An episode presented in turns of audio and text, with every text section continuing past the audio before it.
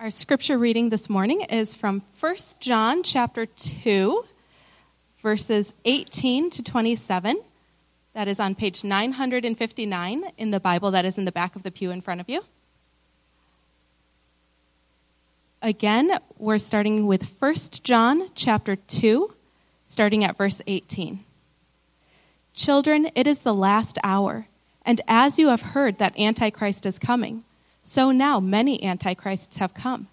Therefore, we know that it is the last hour. They went out from us, but they were not of us.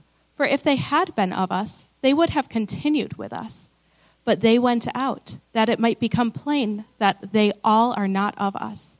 But you have been anointed by the Holy One, and you all have knowledge. I write to you, not because you do not know the truth but because you know it, and because no lie is of the truth. Who is the liar but he who denies that Jesus is the Christ? This is the Antichrist, he who denies the Father and the Son. No one who denies the Son has the Father.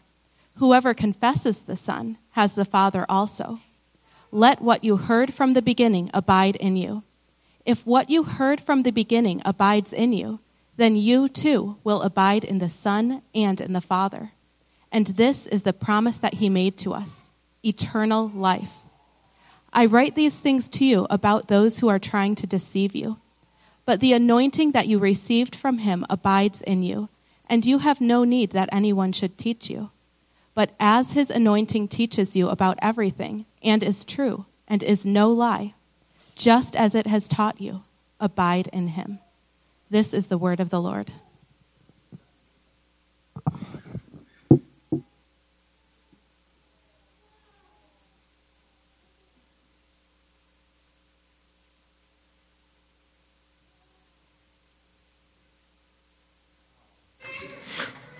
Thank you, Susie. Grace and peace to all of you this morning. So, have the first slide, Jesse. You all know who these three people are? Anybody raise their hand? You all know who all three of those people are. You know who two of them are. You know who one of them is. Good. So Augustine, Martin Luther, and Tim Keller. I could have put up John Piper. I could have put up Matt Chandler. I could have put up Billy Graham. I could have put up John Calvin. There's a lot of great teachers now and there are a lot of great teachers that have been in the history of the church that we know and that we're grateful to know. We're grateful to God that we know them and grateful to God that God has given them to the church. Next slide. You know who those two are. We really should. Because if those two men had had their way, we would not have Augustine, Martin Luther, Tim Keller, John Calvin, etc. Let's pray. Father, thank you for this opportunity today to look into your word, and we pray, Lord, that you would give us your grace and your understanding, that we might know our faith better, that we might know how to stand against false teachers. We pray these things in Jesus' name with thanksgiving. Amen. excuse me. We're in the beginning of a series on First John. That's the idea that we are primarily promoting during this time a joyful assurance in Jesus. A joyful assurance. We are permitted, in fact, we are expected to be confident that we are saved. To be able to say bluntly, I know that I am saved. I know I have a relationship with God. I know I know that I am in fellowship with Christ and with God the Father. This book was written to a church or a group of churches that had lost a group of people. We don't know how many, we don't know who they were. And in fact, it's the passage that we're going to look at today that we actually begin to see and understand that a bit more. But whoever these people were, their leaving the fellowship had shaken the faith of those that remained behind. They obviously had some sort of influence. They obviously had some sort of attraction, either what they said, what they taught, or whatever. And John wants to address those that remain and give them this sense of assurance, this confidence in who Jesus is, this confidence in the gospel, and this confidence, the fact that they are saved. To do that throughout this epistle, he says several times, By this we know, we know, we know, we know, we know. He wants to emphasize this over and over again. That's the claim that Christians can say. In this world that's so filled with relative knowledge, to be able to say, I know this to be true, is a pretty profound statement. And to do that, to build their assurance, to strengthen their assurance, he brings up three major topics. We might call them tests, we might call them characteristics, we might call them uh, attributes. But these three things are the issues that John wants the readers to focus on and to understand. The first one would be righteousness, the first one would be obedience. Righteousness, walking in the light, walking in the light of the revelation of the gospel, obeying that, following Jesus, walking on his path. We've seen that already. Secondly, there's the issue of relationship, of love. We know that John talks about in the gospel and all the other gospels that we are to love our enemies, we are to love our neighbors, but the emphasis here is upon loving our brothers and sisters in Christ. And to do that with a reality, to do that in deed and in truth, and not just in word and in intent. Last week we saw that there is also an aspect of discernment that goes in that, that we are not to love the world. We are not to love this rebellious system that is against God. But the third test is the one that we're talking, we're talking about today. We've already seen that a little bit in the first four verses of the book. The third test is the issue of doctrine. The third test is an issue of teaching. The third test is faithfulness and loyalty to the gospel. So the passage that Susie read for us is John chapter 2, verses 18 to 27. That's where we're going to be today. The main theme that I want us to grasp. The main thing that I think John wants us to see is this don't let false teachers rob you of what you know to be true, rob you of the joy and peace and confidence you can have in the gospel. So he's exposing who these people are, exposing this group that is left, and saying that group is over here. That group has characteristics that are not part of us. And we are over here with differing characteristics, and they are wrong. They are false. One of the things about false teachers and the issue of false teaching in the scriptures is just how profoundly, I'll use this term advisedly, naked the statements are about these people. Profoundly colorful these statements are because we need to unmask false teaching, which often presents itself as some sort of attractive thing. And for us to be able to understand who these false teachers are, John and Paul and Jesus and others do that for us. So, the main idea again don't let false teachers rob you of the confidence we have, the joy and peace and confidence we have, the fact that we know the truth in the gospel the very first point that he wants us to see in these, in these verses is this we need to know who the false teachers are. We need to know who they are and what they do. That's why, just as it's important for us to know Augustine and Martin Luther and Tim Keller, it's also important for us to know Arius and Marcion, those two men that you saw that no one knew who they were. We need to know who the false teachers are. We need to know what they do. Look at 218 with me, please. Children, different term, by the way, than is used throughout the book. This book here, this term here is educated ones, learned ones, those who have been taught. Children, it is last hour. And just as you heard that Antichrist is coming, even now many Antichrists have appeared. From this we know that it is the last hour. Lots of people have talked about this, from Jesus to Paul to Peter to Jude.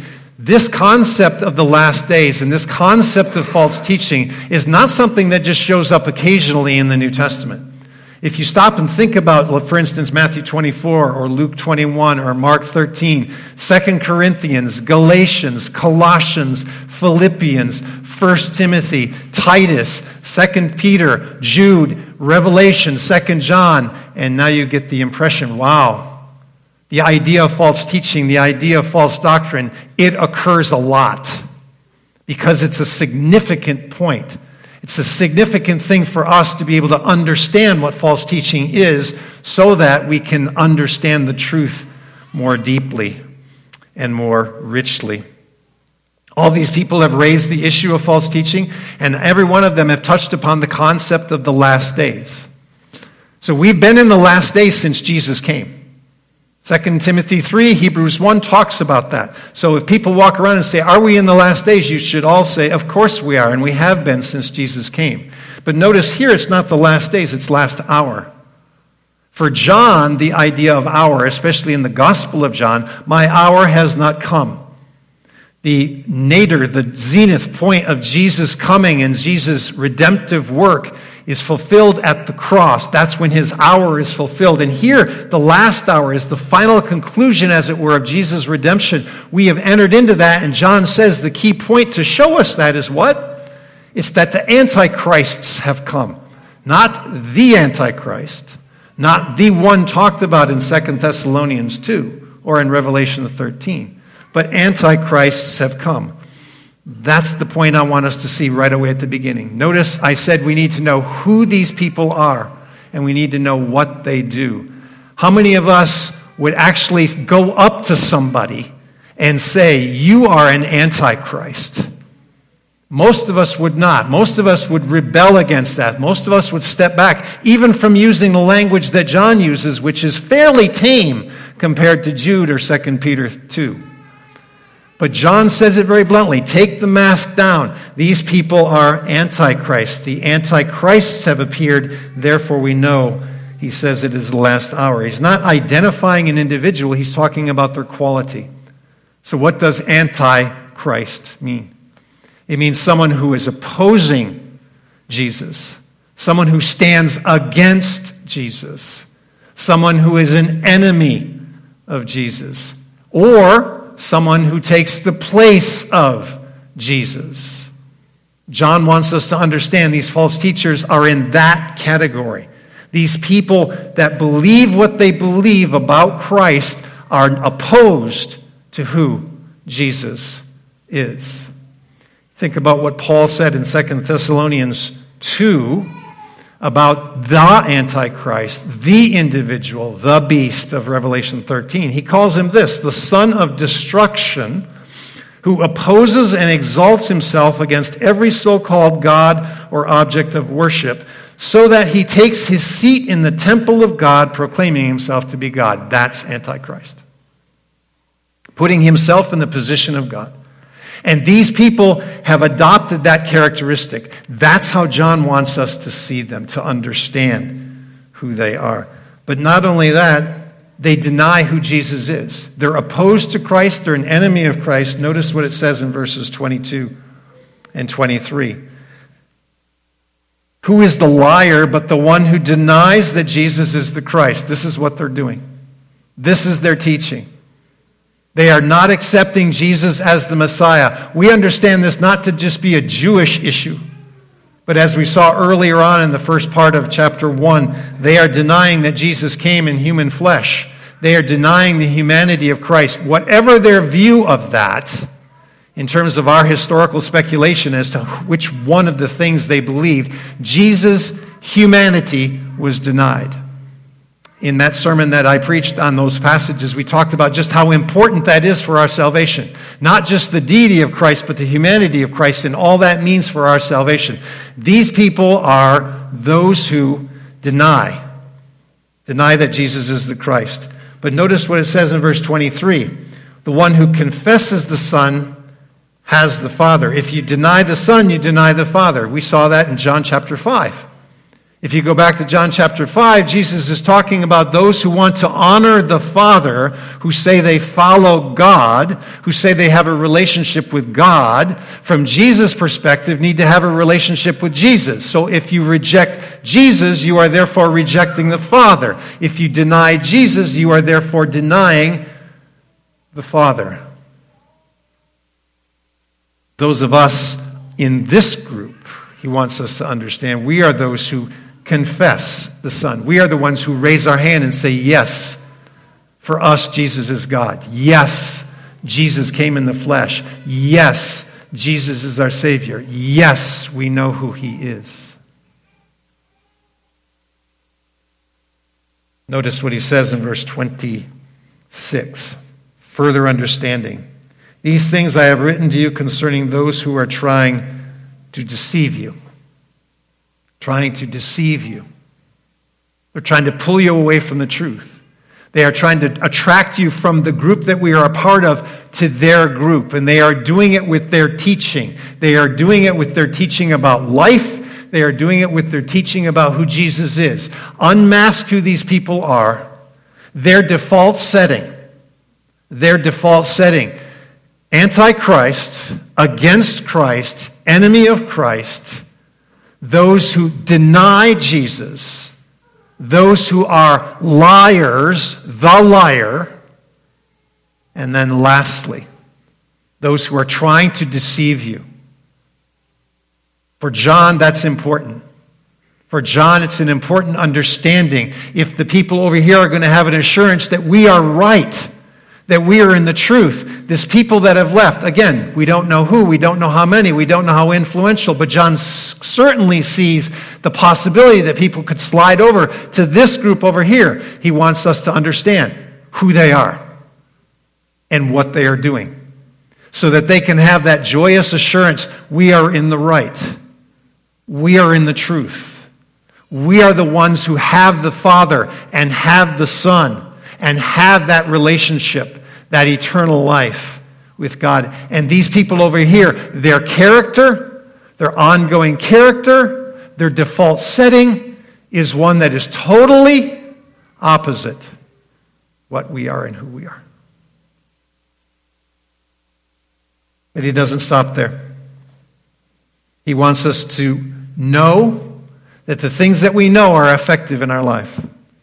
He wants us to recognize that because we have the Spirit of God and because we have the gospel, this group over here, we have more than what these people might offer to us, better than what these people might offer to us, more good, more beautiful, more perfect. Notice verse 20 and then verse 27.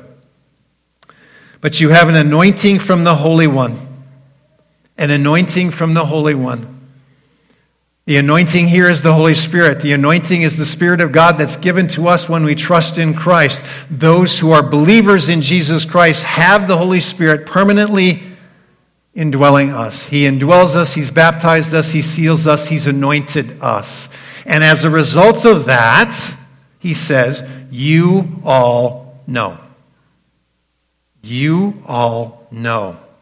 This anointing, this setting us apart, as it were, for God's use involves, at least here, our knowledge.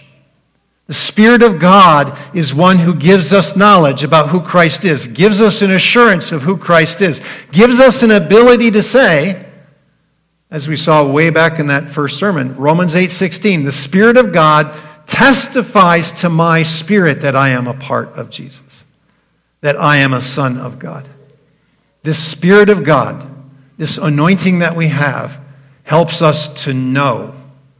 We all know. Verse 27. And as for you, the anointing which you received from him abides in you. Abides in you.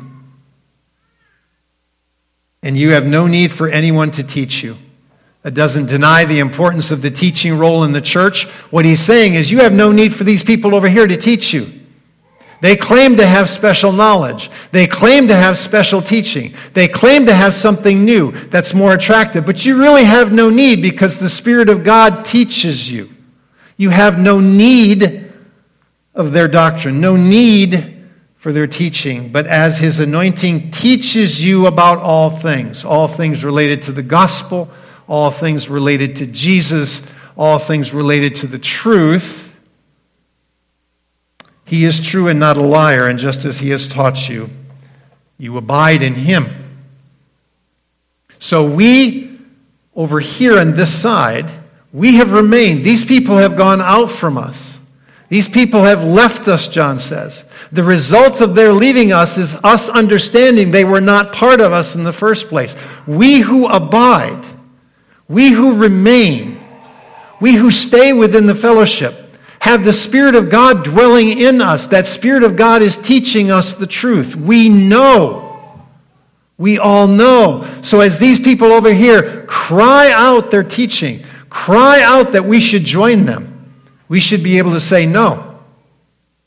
No, that's wrong. That's false. That's in error. What the Spirit of God does, what the Spirit of God teaches, is the truth. But not only that, we have the gospel. And we have heard it, and that gospel is to remain in us also. Verse 21. I have not written to you because you do not know the truth. You over here in this group, it's not that you don't know the truth, it's because you do know the truth. And that no lie is of the truth. Verse 24. And as for you, let that abide in you which you heard from the beginning, which is what? The truth of the gospel. Not let it just abide, let it stay, not let it be pulled away by the false teachers, but let it abide, let it be effective in your lives as you think about this group and as you struggle in your faith, as you recognize, huh, those people look so attractive. What they're saying sounds so reasonable. It sounds so legitimate. Maybe I should go with them. No, let the truth of the gospel be effective. Let it abide in your heart and your life. Let the reality of that message strengthen your heart with regard to the truth. If what you have heard from the beginning abides in you, you will also abide in the Son and in the Father. Isn't that great?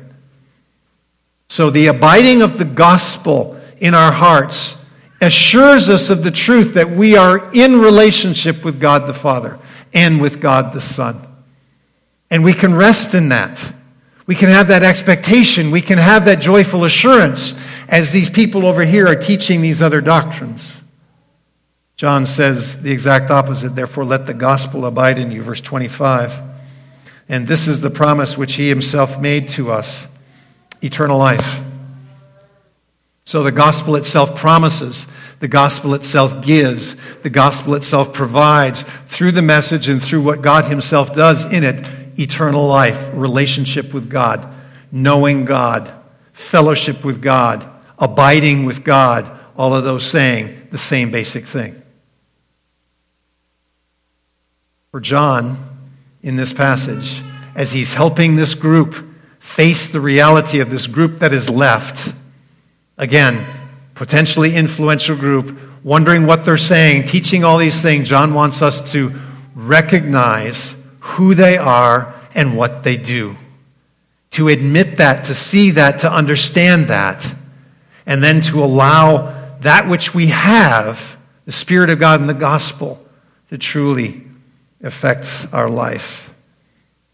So, the main idea, again, is what? Don't let these false teachers, don't let any false teachers, don't let any false teaching rob you of the truth that you know, rob you of the joy and assurance and peace and confidence that we can have in the gospel.